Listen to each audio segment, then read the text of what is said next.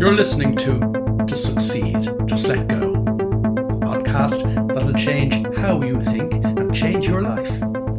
I'm Willie Horton and I'm a psychologist, been helping people change their lives since 1996. Broadcasting from the French Alps and delighted to have you along. Let's take this week's step in the right direction. I've just done a really good meditation. What's wrong with that statement? I've actually evaluated the unevaluatable. I've thought about the unthinkable. I've added noise to an exercise that is designed to get noise out of my head. Meditation is something that you do to do it. So many people contact me and they say, "Oh, my meditation isn't as good as it used to be," or or I don't get the f- same feeling that I used to get when I would meditate with you, when I meditate on my own, or I feel my meditation has become flat. I'll deal with the last one separately in a minute, but all the other comments are evaluations and analysis of something that we shouldn't analyze at all. Think about it or actually don't think about it, because meditation is designed to stop us thinking. Meditation is designed to enable us to start experiencing. Why would you think about something that is designed to stop you thinking? Makes sense when perhaps it's put that way. But there is one other point I made at the end of those various comments, and that was my meditation has gone flat. Now, whilst that is an evaluation, very often it is an understanding that I need to push myself a little bit further. We all need to be challenging ourselves ever so gently every day. We don't want to whip ourselves. We don't want to torture ourselves. We don't want to push ourselves to a point that is so uncomfortable that we set ourselves up for failure. But what we need to do ever so gently every day is challenge ourselves, and that goes for everything in life, including meditation. All the research done in Chicago, headed up by Mihaly Csikszentmihalyi, and explained beautifully and very accessibly in his book Flow, adds up to an understanding of how we experience the moment free of thought.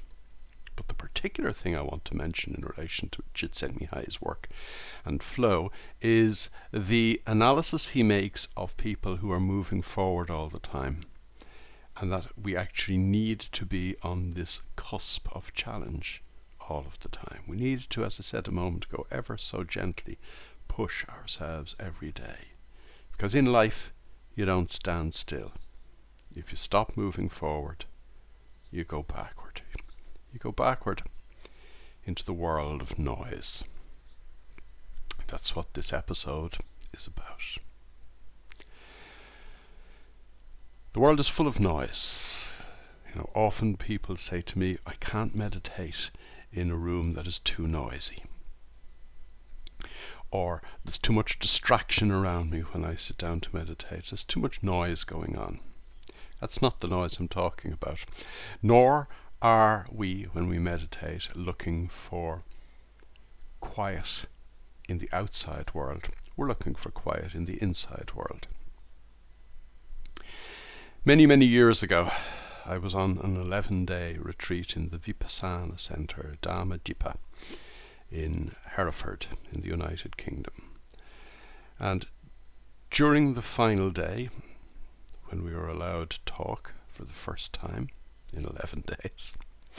I was talking to one of the organizers of the event who told me that when that organization first set up in the UK, they held their 11 day silent retreat over a Balti house, a curry shop in Birmingham, one of the noisiest places you could ever sit down to meditate.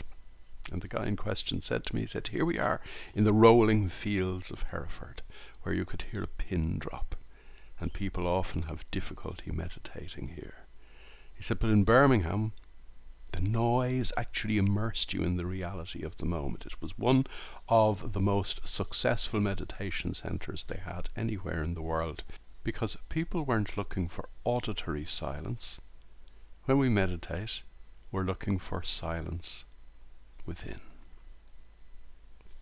I don't know if my microphone here picks up the background cacophony of birds. We're surrounded by all kinds of birds here.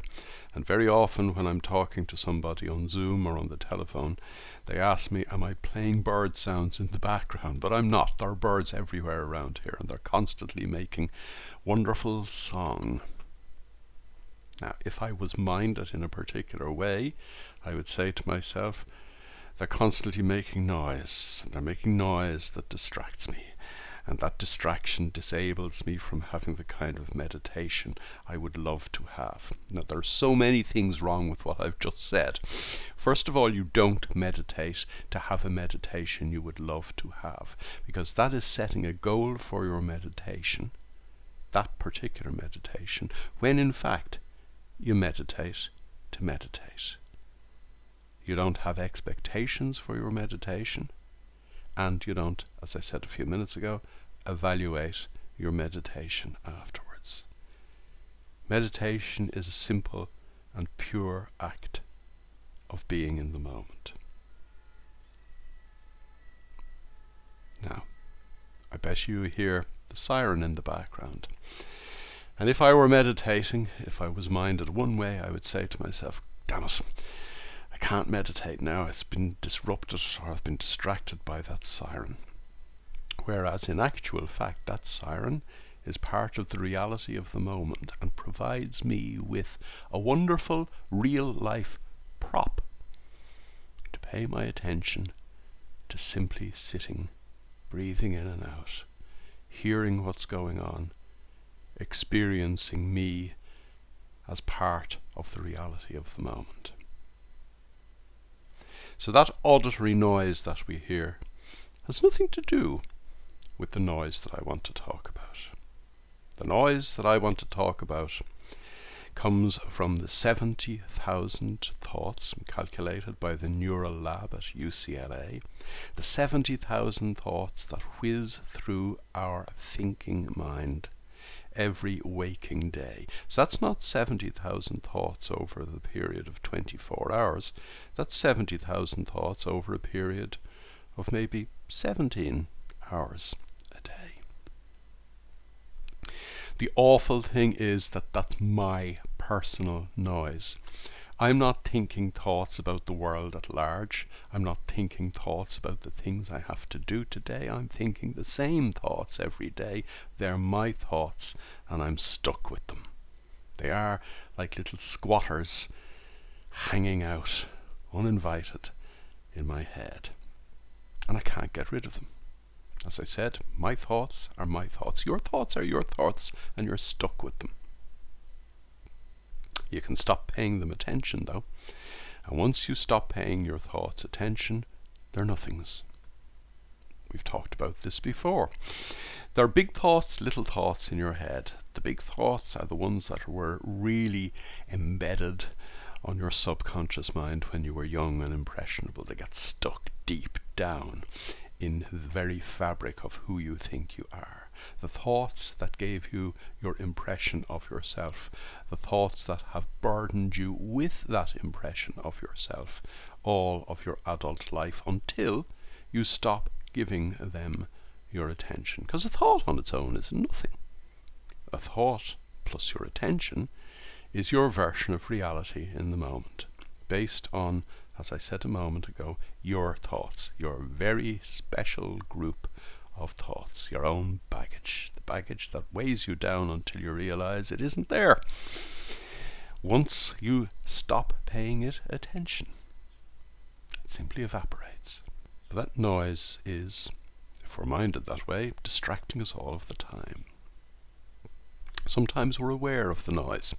It might be, you know, for example, that I am in a conversation with a group of people and something occurs to me, something witty that I might say, and I say to myself just for a split second, oh, Would I feel right saying that? Is that the kind of thing I would say? Will people laugh at me if I say that? Will people think I'm stupid if I say that? And because of those self evaluating, or as psychology calls them, self referential thoughts, I get in my own way, and by the time I decide to say my witty remark, the conversation's moved on. And now it isn't that I'm wondering whether other people might think I'm stupid. I'm actually feeling stupid myself, and it all came from a load of noise in my own head. As I said, sometimes we're aware of this noise, even on an ordinary everyday basis, even though it is so familiar to us because it's whizzing through our head every day. Often we're not aware of it at all. But over the last few weeks, and maybe it's just coincidental, and as we know from previous conversations and, and ones yet to come, there's no such thing as a coincidence, but maybe it's just an accumulation of emails over the last few weeks. I've had many, many messages saying to me that the noise in my head is growing louder. I cannot meditate because of the noise in my head. I have stopped to try to calm myself down, and the noise in my head is driving me crazy. A whole stream of emails from a variety of different people, most of whom I don't know. I'm getting this kind of feedback just at the moment. And I'm saying to each and every one of them, wonderful. Wonderful. It's wonderful because in the ordinary course of our ordinary everyday lives, when we're using our ordinary minds ordinarily, the familiarity that we have with these thoughts is such that, as I said a minute ago, we rarely are aware of them. But when, for the first time, or first few times, we stop to begin the process of paying our attention to the reality of the moment instead of paying our attention unwittingly to our thoughts. In other words, when we start meditating for the first time, we suddenly become aware of the noise in our head. Or if I can put it even more succinctly, we become aware. Awareness is a totally different state of mind to the normally unaware mind having a mind that is awake is completely different to the ordinary everyday state of mind in which the normally minded find themselves, which is asleep. Having a mind that is alive to the reality of the moment is so different to the ordinary everyday life on automatic pilot that is as good as dead when we start to become aware, when we start to wake up, when we start living in the moment, the very first thing we realize is my mind is full of noise. And my mind is full of useless noise. My mind is full of toxic noise. My mind is full of the self referential thoughts that drag me down and drag me away from the here and now and make me feel less than the person I actually am.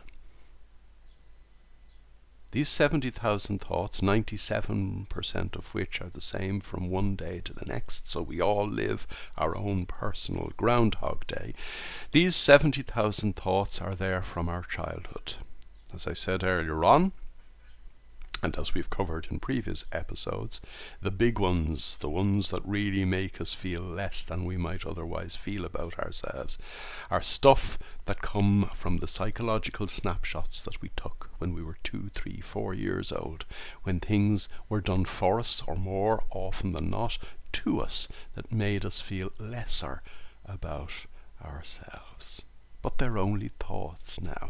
Yes, something might have happened to me when I was three or four years old. The first point I need to make in that regard, because people often ask me this, is I don't need to know what happened to me when I was three or four years old that makes me feel inadequate about myself now.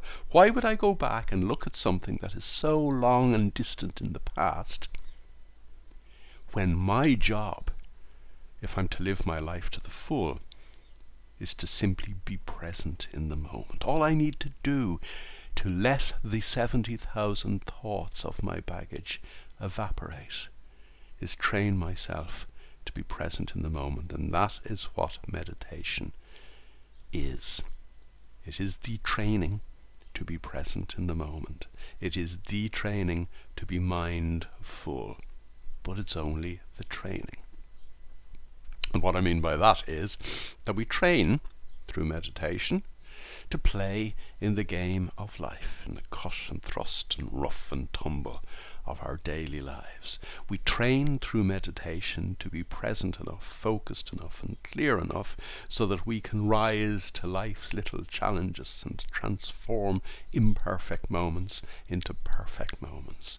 We train through meditation so that we can play in the game of life, spotting life's little opportunities that will transform our lives and move us effortlessly towards the life that we would love to live. And that effortlessness comes from the fact that I am training to be present.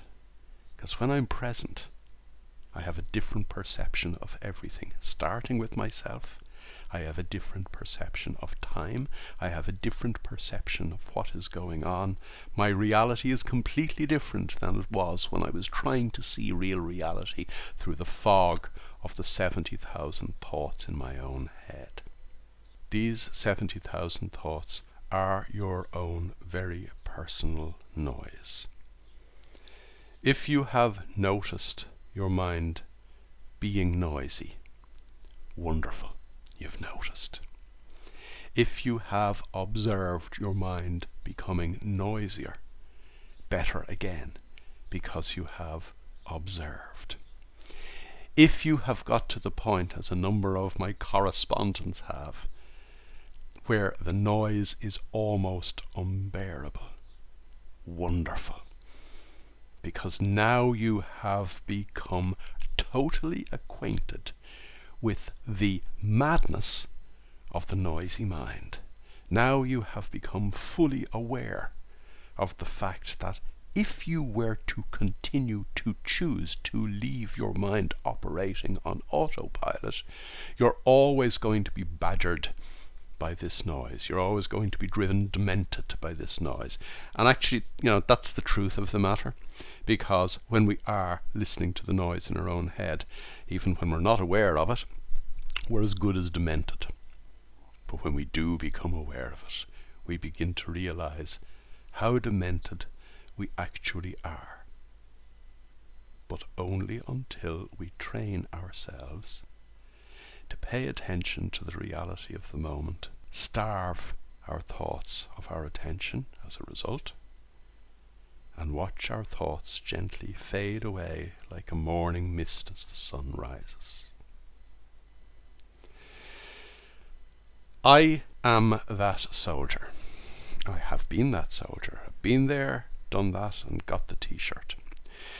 The very first of those 11 day retreats that I went on, where where I was trained in the art of vipassana meditation, otherwise known as mindfulness meditation, where the gong would go off at four o'clock in the morning, so you would be in the meditation hall at four thirty. You'd sit there, cross-legged on the floor, till seven thirty, when the gong would go off. You'd go and have your breakfast and be back in the hall at eight a.m. and you'd be there till twelve noon, when the gong would go off again and you'd have your dinner and be back at one o'clock and the gong would go off again at five o'clock when you would get a cup of tea or a piece of fruit and be back in the meditation hall at half past five and you'd be there till nine o'clock at night. The first couple of days of my first 11 day retreat were, first of all, a realization of the noise in my own head. When I sat down for the first time, in the peace and quiet of Hereford that I mentioned earlier on, I realized the wonder of the calm of the moment. The longer I sat there, the more I became aware of the noise in my own head. The longer I sat there, the noisier the noise in my own head became, to the point that on the third day I literally thought I was crazy. Or perhaps more to the point, I realized that operating on autopilot, I actually am crazy. I'm listening to stuff that has no relationship whatsoever to the reality of the here and now. I'm listening to stuff that actually began to open my eyes to why I might behave in a particular way or react in a particular way or like this kind of person or dislike that kind of person because it was all being done automatically and it was all being done on the basis of stuff that I had learned when I was young and impressionable and it was all being done on the basis of nothing that was going on in the here and now. Day three was hell. And that is why I can actually say to people if your noise, if the noise in your own head is driving you mad now, great. Because you're only one day away from day four. We have to go through this almost rite of passage. We have to fully realize, fully become aware of the madness of the way in which the normal mind works, of the absolute cacophony of nonsensical, toxic noise that the normal mind is filled with. We have to become aware of that before we can let it pass. And pass it does. So if you are becoming increasingly aware of the noise in your own head, there are a number of things you need to understand straight away. Number one, it's only natural. It's how the normal mind works. The 70,000 thoughts are born out of the formative learning that you learned when you were young and impressionable, which was designed to provide you with a set of automated programs so that you could live your adult life on automatic pilot, so that should a tiger jump out of the bushes, it would have all of your undivided attention. The only way in which the normal mind fully becomes present fully becomes in touch with the reality of the moment. The 70,000 thoughts in your head, the noise in your own head, your own personal baggage, it's only natural. It doesn't mean that it is acceptable, however, because what do you want to do? Which would you prefer? To make it through the day, one day after the next, more or less the same, to want to change your life, to try to change your life or some aspect of your life, and realize that every day is much the same as the previous day, one day after the next, more or less the same. Or to go back to your original and natural state of mind when you were three or four years old be present in the moment, experiencing the moment, alive in the moment, aware of the moment, awake to the opportunities of the moment, and how those opportunities can lead you forward to the life that you'd really love to live. So, point number one the 70,000 thoughts, the noise in your own head, it's only natural. But it's layered on top of your original true nature, layered on top of your original state of mind, which was to be clear and present. In other words, meditation isn't a training at all, it's actually just a retraining. It's a reawakening of our natural state of presence of mind in the moment, free from the thoughts in our own head because we're no longer giving them our attention. The second point you need to understand is that the noisier the noise in your head, the better. Because what it means is you're becoming increasingly aware of, first of all, the fact that you are carrying around this baggage with you you're increasingly aware of how it is impinging on your everyday life and your ability to live that everyday life to the full. And you are increasingly aware of the extent to which it bears no relationship to the reality of your life today and, more importantly, the reality of the life that you would love to live. The noisier you realize your head is, the closer you are to letting that whole body of thought drift away. As I said a few minutes ago, if you are being driven demented by the noise in your head at the moment, you're living your very particular day three, which means tomorrow is day four. People get awful downhearted. People are not very good at sticking with things. So many people that I have worked with have told me that even long before they ever met me, they had dipped their toe in the water of meditation. And ah, it worked for a while, and then it didn't really work, and then nothing was really changing. And that's because they didn't persevere, that's because they didn't stick with it. In order for us to change the habitual behavior of our adult minds over the course of our adult lifetime up to now, we need to be disciplined, we need to be structured, we need to hold our feet to the fire, we need to do our retraining to meditate every day until we get to the point that we suddenly discover, we suddenly become aware of the fact that I'm I'm living day 4. Once you hit day 4 you are in open country. And once you are in open country, you're going to become so much more aware of who you can be, your true potential, and the life that you can really, really live. And that is when the adventure really begins. You've been listening to To Succeed, Just Let Go. To get involved, join me in my Facebook group, strangely enough called To Succeed, Just Let Go. And for more information, visit www.willie-horton.com.